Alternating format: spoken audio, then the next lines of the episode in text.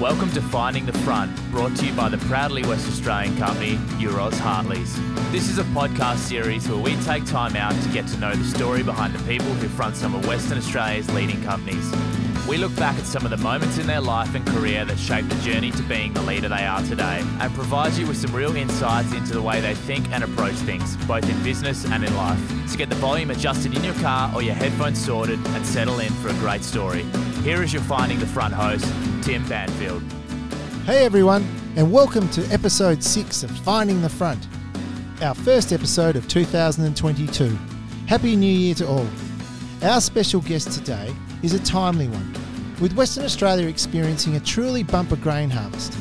With the headlines shouting out that Western Australian Grain Cooperative CBH has reached a record breaking result of over 20 million tonnes for this year's harvest across WA, it seems like no better time to chat to the recently appointed CEO of the CBH Group, Ben McNamara. For those of you who aren't familiar with the CBH Group, it was established back in 1933 and it is owned and controlled by some 3,700 Western Australian grain growing businesses from right across this great state. CBH is Australia's largest cooperative, biggest grain exporter, and one of the country's largest agribusinesses, with operations extending along the value chain from fertiliser to storage and handling, logistics, marketing and trading, and processing. I've known Ben for quite some time, but to have an opportunity to gain an insight into his career and life that has landed him to this point is a real privilege. So, without a moment more, it gives me a really great pleasure to introduce the CEO of CBH Group, an all round great bloke, Ben McNamara. Benny, so great to have you on Finding the Front. Good to be here, Banners. Uh, look, you know, particularly in light of your current role and your recent appointment to CEO of CBH, and that WA is experiencing its record harvest. Thanks for taking the time out. We really do appreciate it, and because I know you are extremely busy. Yeah, really appreciate it, and um, great to have the opportunity to to talk to your uh, podcast listeners.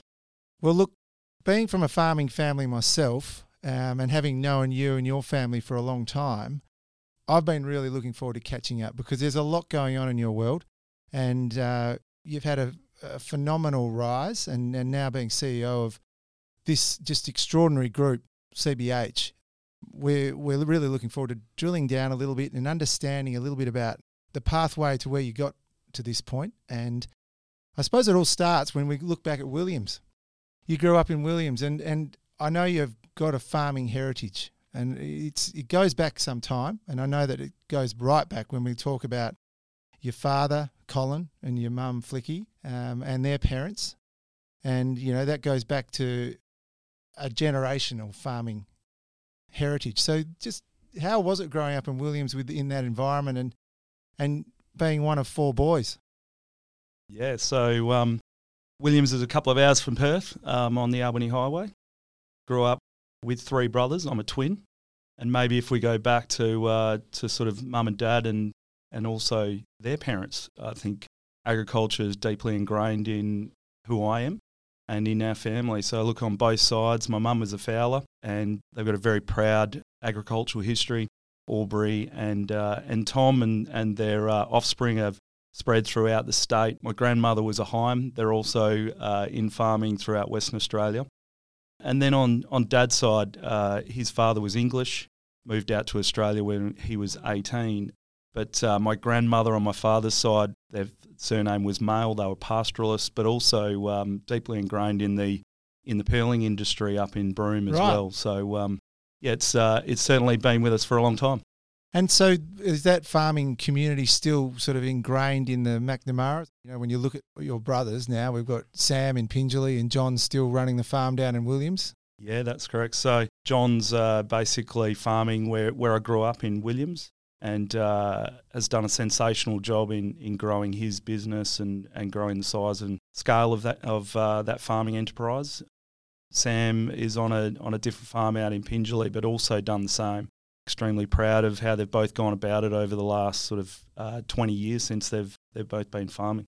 And Tim's involved, that's your older brother, Tim's involved in sort of business interests. Tim's involved in various business interests, but he was he also spent time in agriculture, worked for Wellard um, and their corporate farming venture as well. ten or so years ago. So from my role today, it's it's been really valuable having having all of them involved in farming in different ways, and um, they're always good to provide um, some solid solid feedback, uh, robust and quite often pretty timely. Tell me, growing up, I know your your parents have sadly passed, but you know Colin was a, an avid sportsman. Uh, he loved his sport, and your your mum was a loving loving mother to the four boys. It would have been. I know growing up with uh, a brother and a sister, it was it was quite competitive. I could imagine being part of four boys would have been extremely competitive. I think uh, certainly had its moments. There was a lot of backyard cricket and footy games on the tennis court and things like that. I think uh, we probably were all very competitive, but also that sort of brought each of us on in a good kind of way as well. So made each of us better, I think. Was sport a big role in growing up at Williams? Sport is a massive part of uh, the DNA in Williams, I think. I think as a small town of just over a thousand people, sort of bats above its average, really, across all different sporting uh, codes, whether that be hockey, netball, or or footy, and uh, and also cricket. And as you said, Dad was intimately involved in uh, in certainly the cricket scene, and was a uh, junior cricket, cricket coach, and coached all of us all the way through. And I think he was he was still even coaching once we'd all gone away to boarding school. So your primary schooling was at Williams. Yep. Yeah, you enjoyed that. Yeah. So Williams is a is a smaller school. It's got 120 or 130 odd kids, and yeah, I really enjoyed it. It was um, formative, as you as you sort of say. It was Williams has got a quite a competitive footprint to it, but good schooling as well, and set us up for success when when I went, ultimately went away to boarding school. So you went away to boarding school with that community of Williams behind you. You know, you've clearly had a great upbringing with being on the farm, playing in the local cricket and footy teams, and and uh, and being a part of a lot of people's lives, and particularly a strong family connection. You went to boarding school at the age of twelve. Boarded for five years at Scotch yep. College. Yep, correct. How did you find it? I think boarding school was um, is a really valuable part of my history, or about my experience. I think it teaches you around independence, and certainly it builds your resilience all the way through you don't have mum and dad over your shoulder, you know, pestering you to do homework or or making sure you're doing chores. And I think that does make you grow up really quickly. You know, I was fortunate enough to have my twin brother Sam uh, join me at boarding school, so that sort of is really helpful.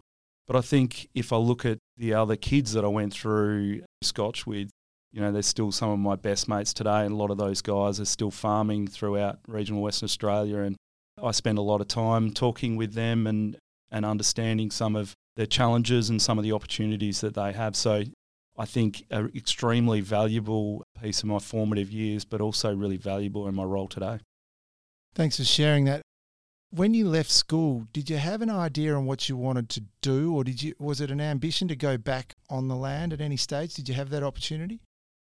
So I think as I went through school, I think you know sport was such an important part of it. I love my cricket and love my footy particularly. I possibly thought once uh, school had finished that I needed to stay in Perth to follow a fostering football career. What did I want to do? I think mum and dad were really clear with us that the farm was always there if we wanted to come back to it. And they were really open, honest, and we talked a lot about succession uh, even from those early years. I think uh, Tim had already moved to Sydney and was an accountant uh, with a firm over there. And I think uh, at that point in time, I wanted to make sure that I kept my options as open as possible. And I followed a, a Bachelor of Business at ECU, and, and that seemed to keep as many options open as possible. I went from, uh, from a boarding environment where you've got housemasters, making sure you're doing the right things, to living in a share house in Mosman Park with a bunch of mates. And I think that's another really important step in my journey in terms of you've now got this freedom, but how do you make sure you've got the self discipline to uh, to follow through? At that point in time, uh, mum and dad were, were really clear that you know once you once you leave school, you're very much on your own. So we're expecting you to fund yourself. Now they obviously sat in behind us, but that meant not only was were we renting a house, we're also making sure we had jobs to support ourselves, and also you know going through uni and following that sporting career as well. Just on your sporting, I know uh, football has been a huge part of your life. did you have think I've I've got ambitions? I know you went down to South Fremantle to have a go, South Fremantle Football Club. How did it go? Did you give it yourself a fair shake? So I went and played country footy actually, first year out of school, and I went and played with Williams, and I really enjoyed that. And I played. Uh, we actually won the premiership in 1997 in Upper Great Southern, which was um, a fantastic thing. And I think some of the guys that we played with in that team really, really shaped um, me as a footballer.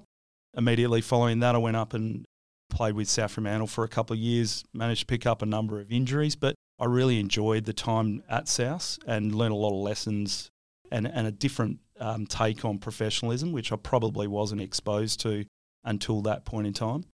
And I look back, I, I, created a lot of friendships with a lot of people at South, and, and those will continue to foster in Sydney as well. It's a great way to understand what a team means when you're playing team sport like football. From my observations of you, team has become a big part of your life throughout your working career, but also your, your friendships. Was football really formative in sort of some of the influences you, you had? Yeah, I know you mentioned that it taught, South's taught you a little bit about football, but the professionalism of it. But you know, friendships. Yeah, I, th- I mean friendships, yes, but I think even in my in my role today, I take a lot of lessons in the football teams that I was involved in. You know, was setting goals and aspirations at the beginning of the year, setting team rules, and then you know uh, leadership roles in football teams as well.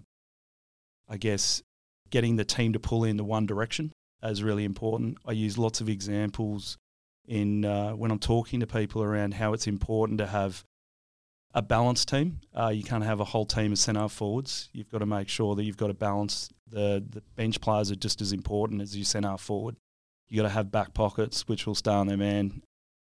And when things aren't going right, you need to make sure that people continue to play their position and you don't want everyone suddenly running into the midfield to solve those problems. So it's really important to have role clarity and, and have those structures and, and have that, I guess, strategy or, or game plan to take you forward. So, and I think then on top of that is is the teamwork and the camaraderie and the, the chemistry between the team, how that works through. I think all of those aspects are really important from a football perspective, but they're just as important from a business perspective as well. Yeah, sure, sure. So Ben, you you completed your university degree and in keeping with keeping your options open, chose to go down the path of PwC. Now this is clearly not an agricultural aligned choice, but what did you see there as an opportunity? Because you ended up spending some 10 years of your life at PwC, which is a big chunk of your career. And I'd just like to explore what did you get out of this PwC role that really has held you in good stead? Yeah, a lot. But maybe maybe I'll step back. How did I get to PwC yeah. in the first place? So I did Bachelor of Business. I was lucky enough to uh, get some vacation work with KPMG here in Perth.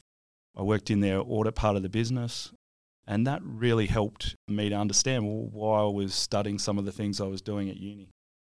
I then uh, was lucky enough with uh, with my brother Tim, who was living in Sydney at the time. Uh, he was working in the dot com industry and said, "Why don't you come over and do some work for me during a, during a summer period?" I took him up on that offer and worked. You know, Tim Tim made sure he got his pound of flesh out of me. but it was a really important piece. I pre- helped him prepare for a, for an annual audit. It was a listed business. And I think this is where that sporting background, that ability to generate relationships became really important.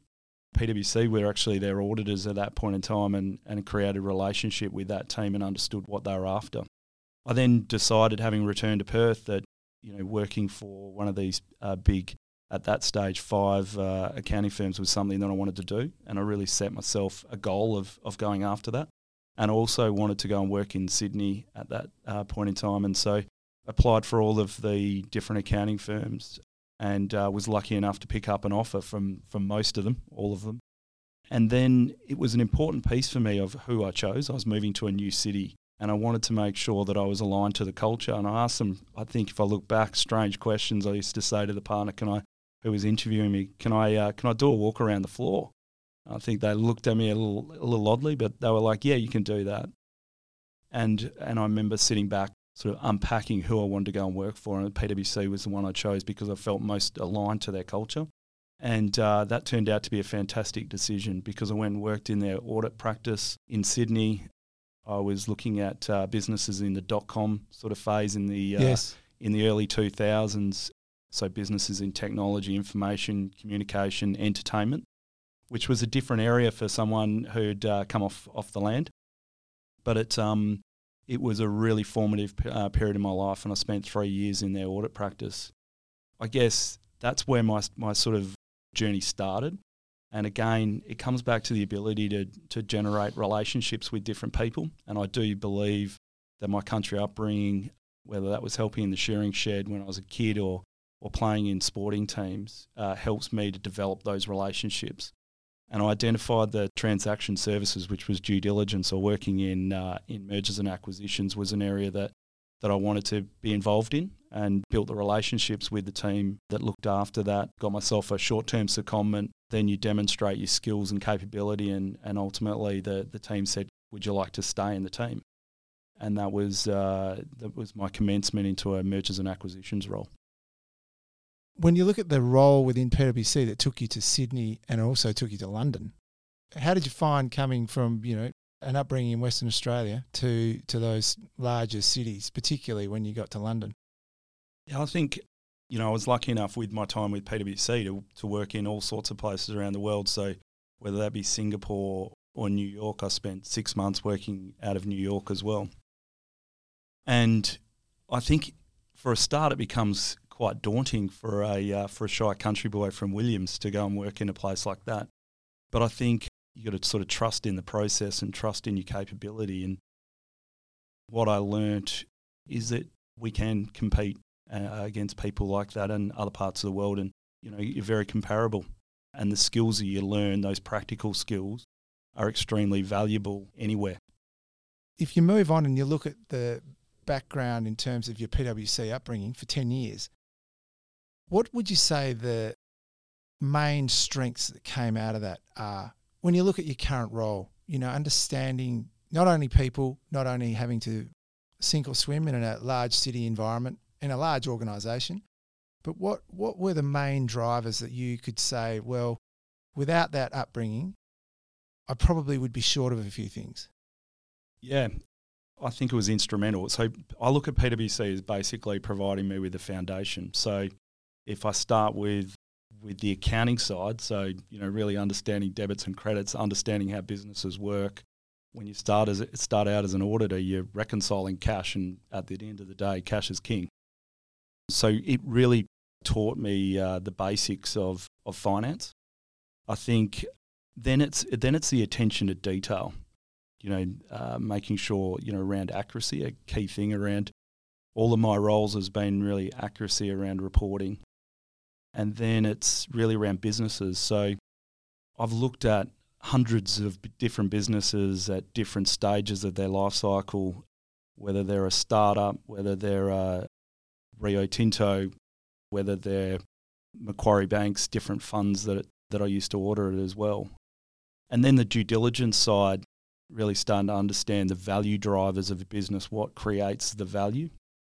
I think then it's then it's about how to lead a team. So you, know, you go into one of these accounting firms, you're sort of 2021, and uh, a year or two later, you're actually leading uh, teams and leading engagements. And so you know, whether that's three people or a dozen or, or 20, I think those leadership experiences are, are really valuable. And yes, you, you get the opportunity multiple times a year to pick up a team and motivate it and align it and take that team in, in the direction that you want to, want to take it. So there's a lot of trial and error. You, you do get to make some mistakes along the way because it's project orientated. So it's a you're looking at a, a month period or it might be as long as three months. So you get lots of opportunity. I think the other one is around building relationships, and you hear that's a really important piece to me. Um, so, building relationships, whether it be with your client or other advisors that are working alongside you on, on transactions as well. So, PwC was a really formative uh, part of my career, and I, I look back on it really fondly. During those years at PwC, if we just move slightly off topic of business, you met your lovely wife, Hillary, on the East Coast. So that, that, that occurred in Sydney? Yep. Hill and I met at Cargo Bar of all places in uh, in Sydney. Hill is uh, from Brisbane, and she happened to be in Sydney that weekend with a bunch of mates. And one of her friends at the time was going out with one of the one of my colleagues who was a good mate and still is a good mate of mine. And so we met on a Friday night at Cargo Bar, and that was when I was 23, and and what we're sort of 17 or 18 years later, and and three kids. And your kids now, well, it's a great story. Your kids, you've got Harry, Georgie, and Lachlan. That's right. Yeah. Ten is Harry, and uh, and then Georgie's eight, and and Lockie's five. Fantastic kids, but you learn a lot through your kids as well. I uh, I think I've learned more about myself through my kids. I think in the last you know ten years than possibly what I did before. Family to you, I, I, I know, is very important. How have you been able to balance that, you know, with your current requirements and demands? And look, we can get further into your role as CEO further down the track, but just have you been able to find that sweet spot, that that or that balance? I think it's always a challenge when you're in, in a role like mine, but uh, you've always got to make time, and I think it's around those uh, prioritising it and making sure you're really well planned. Um, I can certainly get better at that, but I'm really lucky to have Hill, who is very understanding, and also, you know, her background as an M&A lawyer as well is really valuable, and she's a fantastic sounding board for me. I think for us to make it work over the last few years has meant that that Hill's come out of the workforce. That's a a short term thing for us to to manage through this through this time, but Hill's been a fantastic sounding board for me throughout my career, and uh, never so more uh, than at the current point in time. Thanks for sharing with us with that, Benny. I just think when we think about life and how it progresses forward, you have to make changes, you have to make decisions. You ended up having to make pretty significant change when you decided to to go to Gresham, Gresham Advisory. Talk us through why you did that. Was that clearly stemming back to that mergers and acquisitions role within PwC, where you got to know that part of the business well? Yeah, so I spent ten years with PwC. I, as I said, I worked in places like New York and Singapore, but I spent two and a half, nearly three years working in London as well and the back end of that coincided with the GFC. As you mentioned, mum had also passed away, so wanted to come back to Perth and spend a bit bit more time with uh, with my family and, and and dad having lived away for over ten years. And then you know I'd, I'd always been having worked in our in the PwC transaction services team. I'd straddled into corporate finance, and I'd always wanted to uh, get a broader, I guess, exposure across a transaction and hence the reason the uh, the opportunity came up at Gresham. And so transaction services really looking at the financial side. Uh, when you work into Gresham in investment banking role, it broadens you out. So it includes the legal, the commercials, the negotiation aspects, the valuation piece as well. And so, um, you know, I could have stayed within PwC, I, I, I, think, and, and continue to grow through. And I guess I would have targeted a, a partnership role there. I had a, probably a different aspiration, and that was ultimately to go into an in house role, as I eventually did with CBH. But to get there, I felt that you know broadening my expo- experience out to include investment banking or and that strategic element was a really important component. And so uh, applied for a role at, at Gresham, and I actually took a step back, both in salary and also in a level of seniority as well. And I think if I look back on that choice, it's a really, really valuable one in terms of where I've got to today because it gave me a, a different exposure to different businesses and broadened my understanding of different businesses. We also did a lot of strategic work uh, in that role, which has held me in good stead in, in my current role.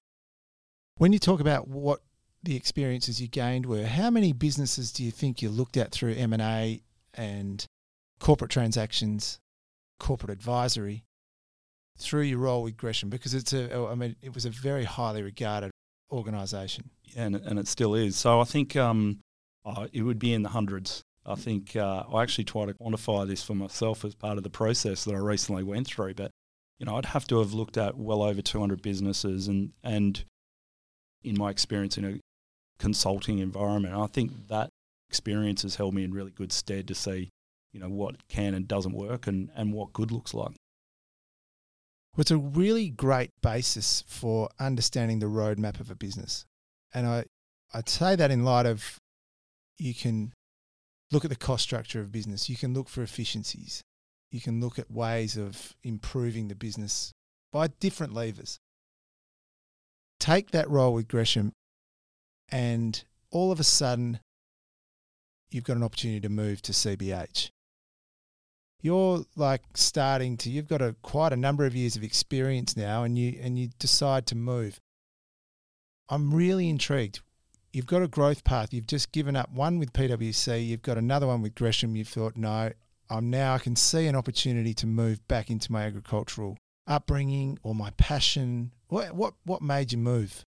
I think it goes back to that sort of strategic roadmap that I created for my own career uh, very early on, which was ultimately to go into an in-house BD type role and building out the skill set to have to be able to enable that or to make myself appealing to uh, to a potential recruiter or business to, to bring me on board. And so that was part of the, the Gresham journey.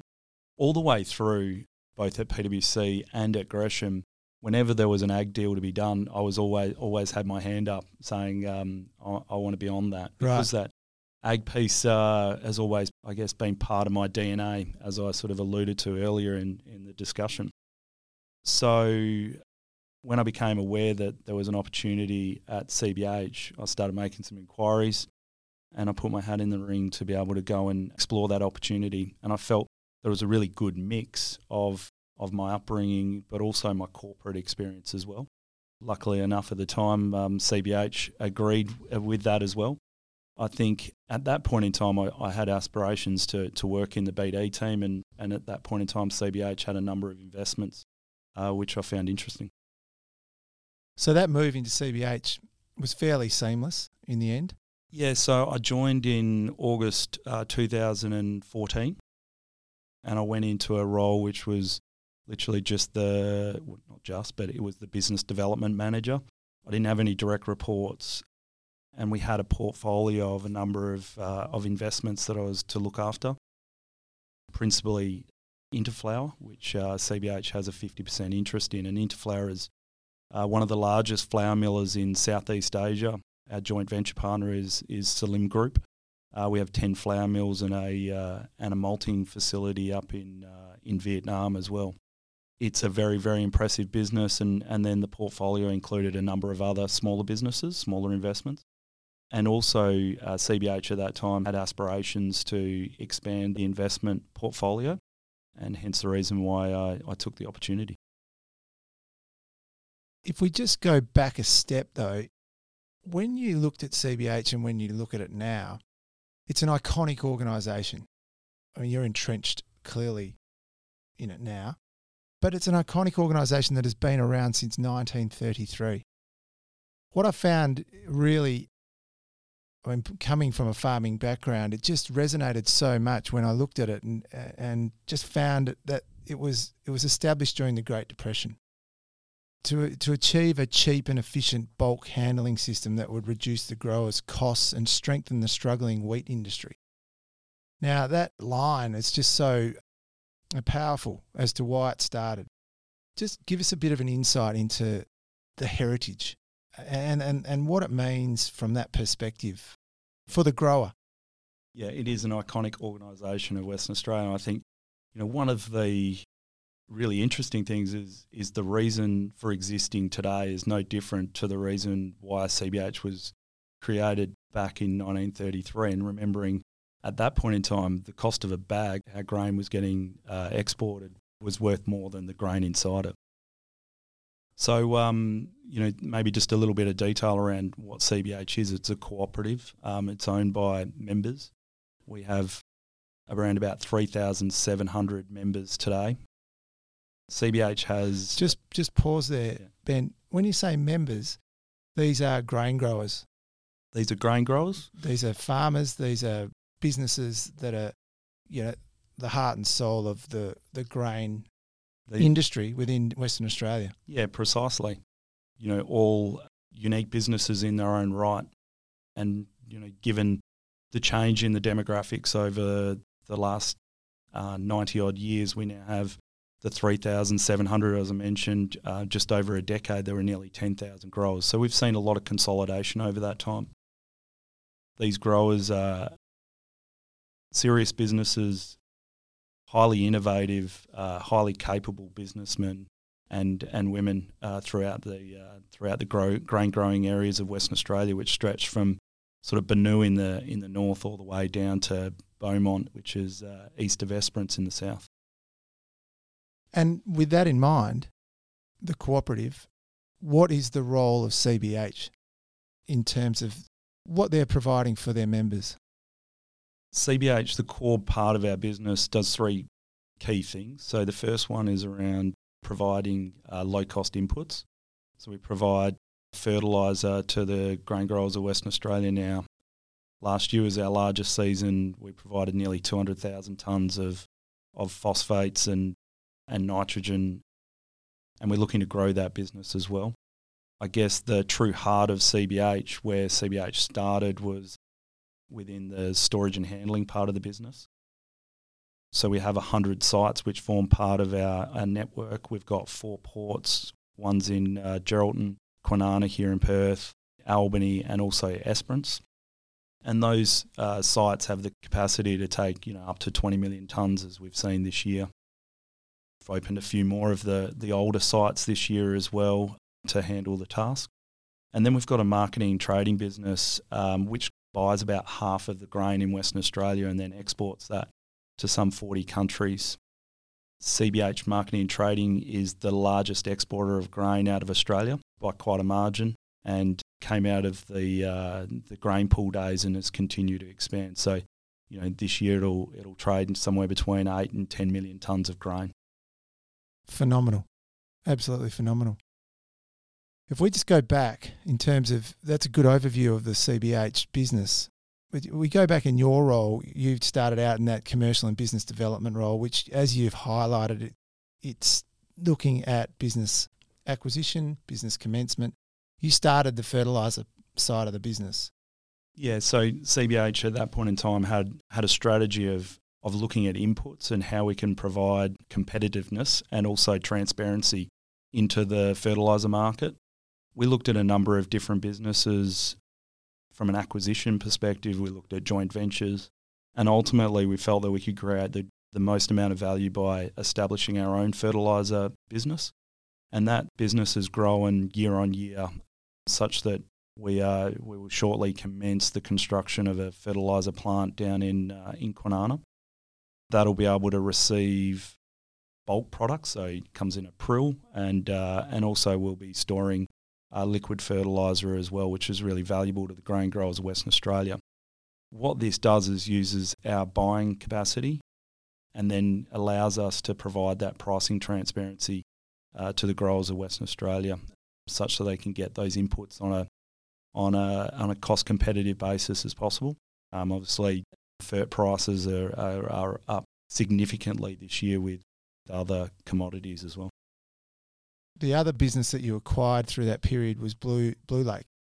Yeah, so Blue Lake Milling is uh, a manufacturer of rolled oat products, and Blue Lake rolls for all of the major supermarkets and does their home branded products. So we've got a facility over in South Australia and Victoria, which is what we acquired back in 2015.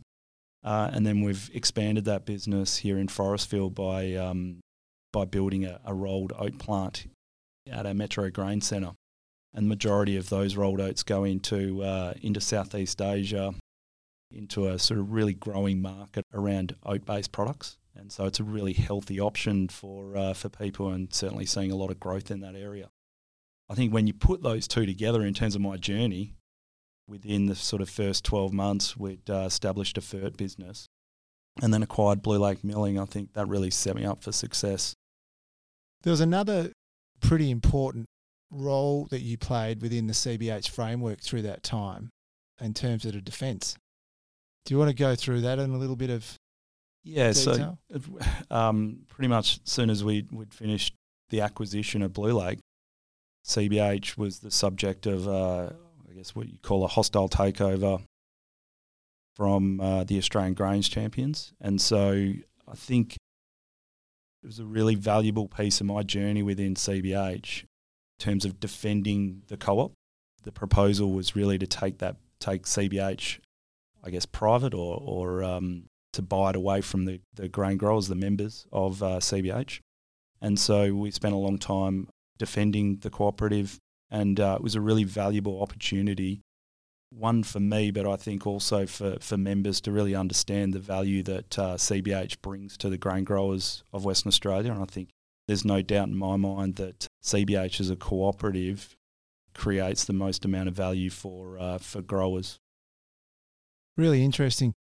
So you went on and became general manager for planning, strategy, and development, which actually coincided with the appointment of the former BHP Billiton iron ore boss, Jimmy Wilson. So you ended up doing four years under Jimmy, in which you progressed quite quickly into general manager of operations and then chief operations officer. And then at the age of 41, so which is was about two years after you were appointed chief operations officer, you were appointed CEO when Jimmy decided to step down. It's quite a quite a fast rise, and I suppose it now puts you in a position where you're as CEO responsible for some 1100 permanent employees and around 1800 casual employees. Not to mention the infrastructure and the role you play with the growers it's it's quite a a challenging task, but I'm sure it's one that you really are, are just so excited to get your teeth into. Yeah, so I think incredibly excited, but th- it is a privilege to be able to uh, lead an iconic organisation like CBH. I think if we you, know, you sort of step through that really quickly, banners, but um, I think the sort of seven or eight years that I've been at CBH, you know, demonstrated capability and then taken on more responsibility. So every year, I think I, I grew exposure to different parts of the business, and I think that's really held me in good stead. So that AGC process, I really learned a lot about the value of the cooperative. And then um, I took uh, accountability for the commercial aspects of the organisation, and that meant I looked at lots of different parts of the business in a lot of detail. The uh, the planning aspects is really around the network and understanding the network in detail, how the integrated nature of the supply chain works to get grain both in and out. And so, you know, I learned a lot about obviously the network at that point in time. The the role in planning really did just when you look at the current record harvest, that planning to expand and enhance the CBH network was happening back in 17. Is that right? And and that was a it was a purposeful, I would say a purposeful decision to start making sure you were able to handle more grain. Yeah, so we had a couple of different things going on. We had obviously um, aging network. We are still consolidating the sites. So, you know, we at one stage had well over 300 sites. If you go back sort of 10 years, we were sort of using around 170 even with the record harvest just gone, we've used 100 just over around about 130 sites. So we're still consolidating down to our 100 number. But at the same time of consolidating the network, we've obviously also got this massively increasing task. And what I mean by that is we've gone from a from an average of sub 10 million sort of seven years ago to something which is in the order of, of 14.5 million as we sit here today before we take into consideration this record crop. So, you know, you've got a number of different uh, facets going on there. It was really critical that we invest in the network and grow the scale of it to deal with the growing task. And I think that's been really well understood. It's then about how we execute upon that. So, creating more uh, storage to be able to receive it, but then also being able to get the crop out is a really important aspect as well. When you look back at that, What's the importance of the strategy within CBH when you talk about it on an annual basis? What, what are your goals? Have you got a, a rolling goal? You've got a five year plan? So we have a, a rolling five year plan. and that's always taken into consideration the, the previous year's performance. I think as I look forward, what I am sort of starting to structure the team around is is looking further out, looking beyond through the cycle. So you do have fluctuations in agriculture. It's just the nature of the beast. We will have droughts. We'll have below average years, and we'll have big years as we've got here today. So ultimately, I want to look out to 2033 when the co-op turns 100, and uh, and set ourselves with a, with a target longer term and, and align everyone on that. I think what we've done really well through that planning phase was is receiving the task, and what we've seen over the last few years, particularly with COVID, is supply chain shocks can have make a big impact on Yes. uh, on your ability to move product, and uh, we've been no orphan in that in that space as well. So our efforts, whilst we'll conti- continue to invest in in expanding the network to receive the crop, will typically will we focus very much on getting the grain from uh, from those upcountry sites through our ports and onto vessels. Which then brings us to the uh, the global agricultural competitive landscape. Once you've you've been able to take the crop, you've delivered it to port, hit the buyers. How how's the landscape looking? What are you seeing? it changes on a year to year basis, but let's just, you know, sit with macroeconomic themes. What we've seen is the Black Sea uh, increase production massively over the last sort of 10 years. They were a net importer. Now they're a, a massive exporter of, uh, of wheat and barley out of that part of the world. Given their uh, rich soils and, and good rainfall, typically they can produce much higher yields and therefore they can produce it on a lower cost per tonne basis or lower cost per hectare basis. Their crop comes on on stream in around about the middle of the year, and typically what we find is in the front half of the year we we have a much uh, stronger competitiveness into Southeast Asia, so that's when we try and target. I think uh, the northern hemisphere this year has also seen pretty tough growing conditions, and that's what's really driven strong pricing this year. I think we've also uh, got some challenges from a from a Chinese perspective as well. We have the anti-dumping case on on barley. If you go back two years ago, where they've basically banned our barley industry going into uh, into that market, and and I think those geopolitical aspects are, are quite prevalent as we uh, as we sit here today. The current crop, I mean, the headlines are across you know most articles are quite uh, quite phenomenal when you think about what has actually been achieved this year. I mean, can you just give us some insights? CBH has had a record year. Yeah, certainly has, and you know we can't take a record unless the growers uh, grow it. So we have uh, some of the best grain growers in the world. Typically, are farming in in poorer soils and lower rainfall areas than anywhere else in the world. So to, to create a crop of in excess of 21 million tonnes is just phenomenal. But to give you give your listeners a, a bit of insight into how big that is. So our average task is 14.2 million tonnes. That's a five-year average. Yes. Two years ago, we received 9.7. Last year, we received just over 15, and this year, well over 21. The previous record is 16.6 million. We're getting close to 5 million tonnes over the uh, the record that we've uh, that we've received previously. So, and it's come in really well from from growers. I think the frontline teams have done a sensational job, and I think there's been a lot of patience on the on the grower side as well, particularly in an environment where um, where labour's been really difficult to get hold of, Yes. particularly skilled labour given the closed borders. So yeah, it's been a, a monumental effort. Canola is one that's that are many of your listeners will be familiar with. You know, normally we receive sort of about 1.7, 1.8 million tonnes of canola. This year it's well over 3 million tonnes. And generally that's priced at around about 450 or 500 and, and at the moment it's trading in excess of 800. Which all goes well for the grower. Yeah, I think it's a Just Fantastic. fantastic. yeah, fantastic for the grower, fantastic for the local communities because that money gets reinvested into those local communities and the ag sector typically also invests into into regional centres like Perth as well. So it's a it's a great outcome for the economy of Western Australia at this current point in time. But also let's remember that inpro- input prices have gone up dramatically. So you know a ton of urea, which is a nitrogen for for growers. You know, if you go back uh, last year or so, it might have been five hundred dollars a ton. At the moment, it might be fifteen hundred. You know, chemicals have gone up threefold as well. So, input prices have also followed uh, the other commodity um, prices as well. So, you know, there's, there's some some difficult choices for growers to uh, to make as they go into the next growing season. Well, I think that begs for two questions. The first is how has the infrastructure with such a record crop, the CBH infrastructure, been able to handle that additional through flow? Because you would have your set targets. I mean, we're talking about 16 versus 21.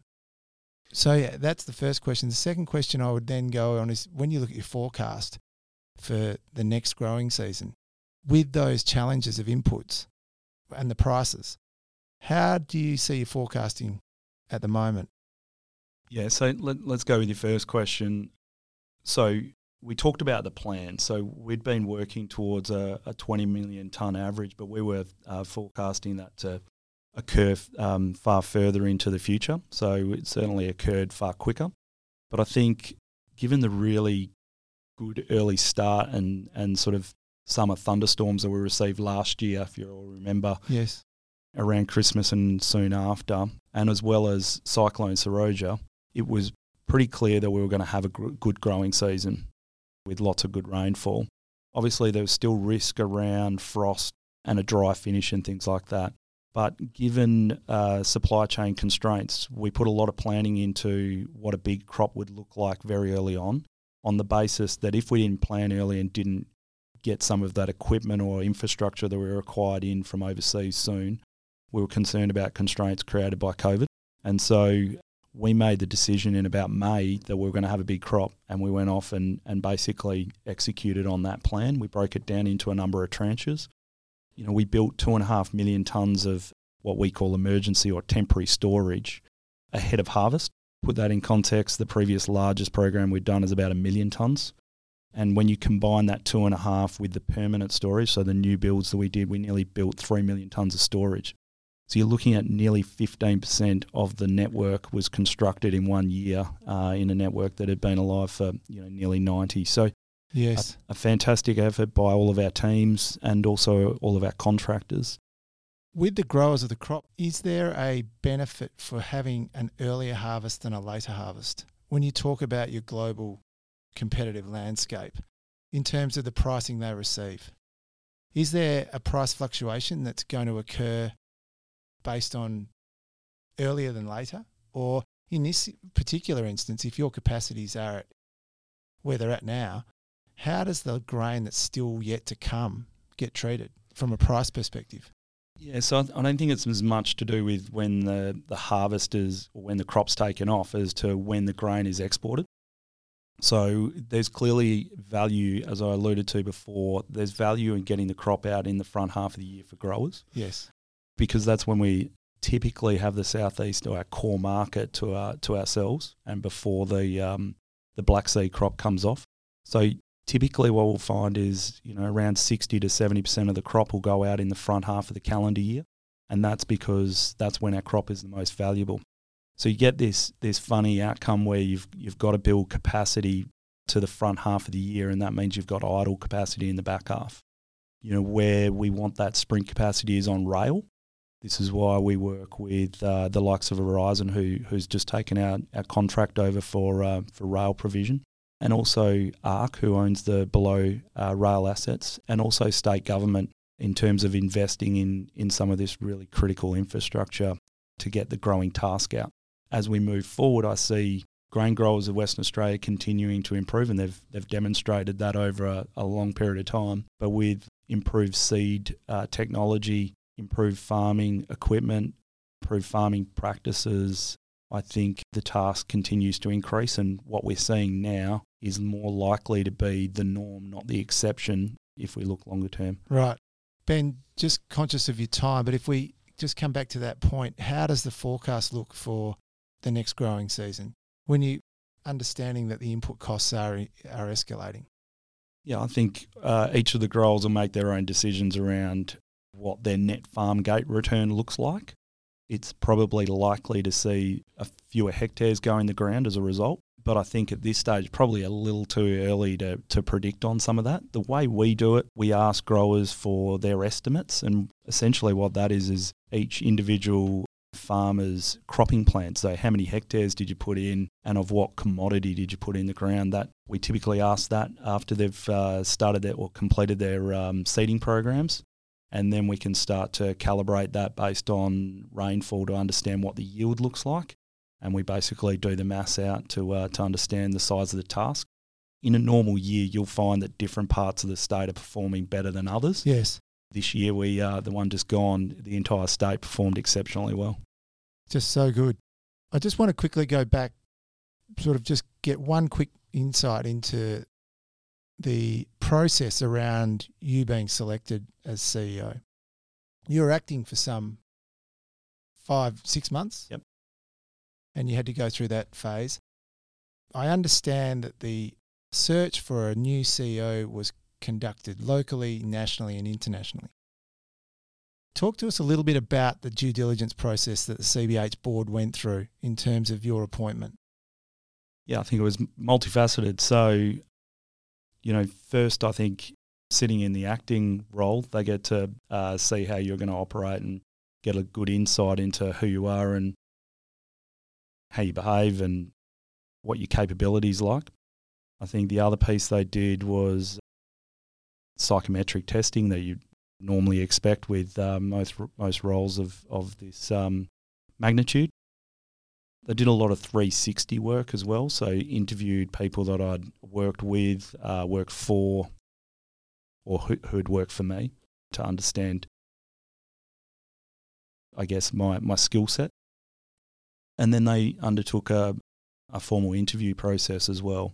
And like you say, they uh, did that across a range of internal applicants. Um, and they also looked at external applicants, uh, both here in Australia and also internationally. So I think obviously it's a, an interesting process to go through, particularly as you're going through a record harvest and preparing one for one. Sure is. But um, you know, you, you, learn a lot through that process about yourself, about uh, the business, and and also you know forming that relationship with uh, with the board and and chair is really important as well. So you know I think that acting uh, role has stood me in really good stead to um, you know to essentially uh, uh, move forward in a in a really methodical way. So really where I'm at now is uh, is working with the board to refresh our strategy and make sure that we're consistent and leveraging some of those um, those skills and capabilities that I've learned along the journey, whether that be from my farming upbringing or uh, from the sporting experiences, from my PwC experience, Gresham, and the last sort of nearly decade within uh, within CBH as well. If you were to say you modelled yourself on any particular leader, would that be fair to say? Do you have anyone that stands out in your mind as someone you, you really have grown to admire? It's a it's an interesting question because I get that a bit, and I and I've thought about this because you gave me a bit of a heads up. But I don't think there's any one individual. But if I was to go back and say someone, it's clearly probably my my father, who instilled a lot of discipline, work ethic, integrity into all of us, or into all four of us boys. Then there's other people along the journey which I've always learnt uh, something from. So whether that's someone I was working for in an audit capacity, M and A, uh, looking at different CEOs that that I've uh, worked with over the journey as well. I think you pick up, you know, yes, that's a good thing. I want to put that in my in my kit bag.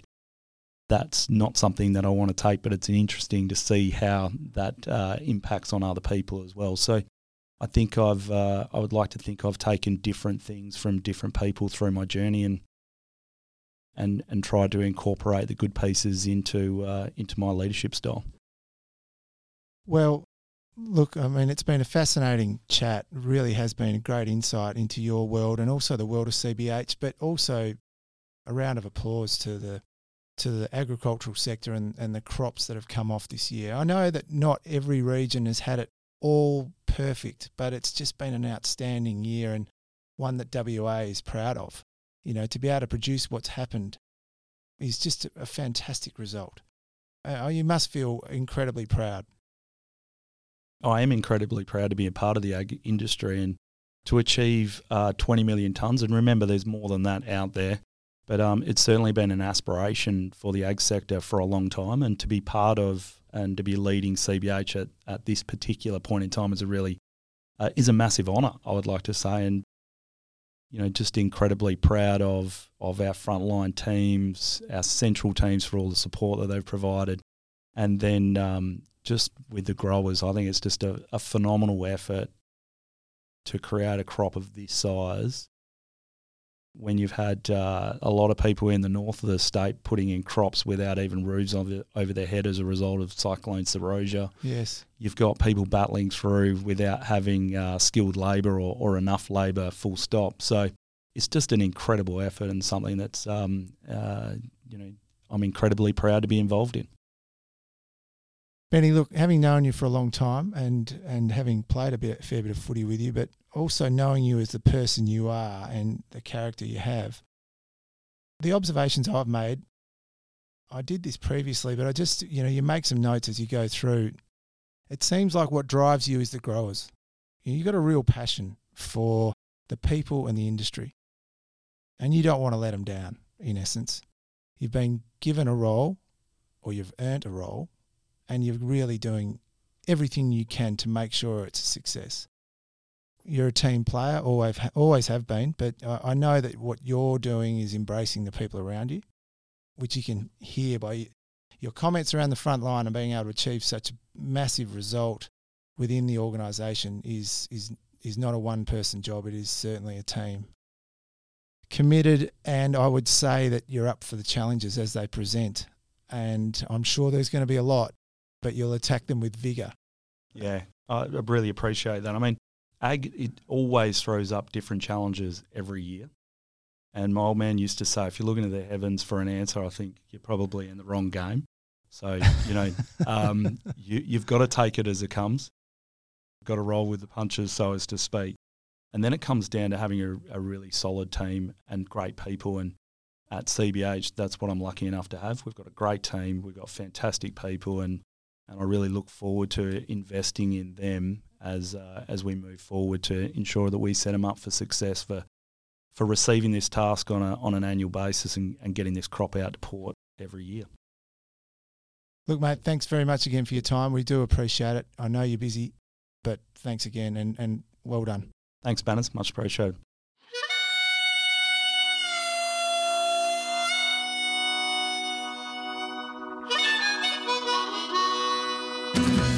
Thanks for listening to this episode of Finding the Front, brought to you by the proudly West Australian wealth management and diversified financial services company, Euroz Hartleys.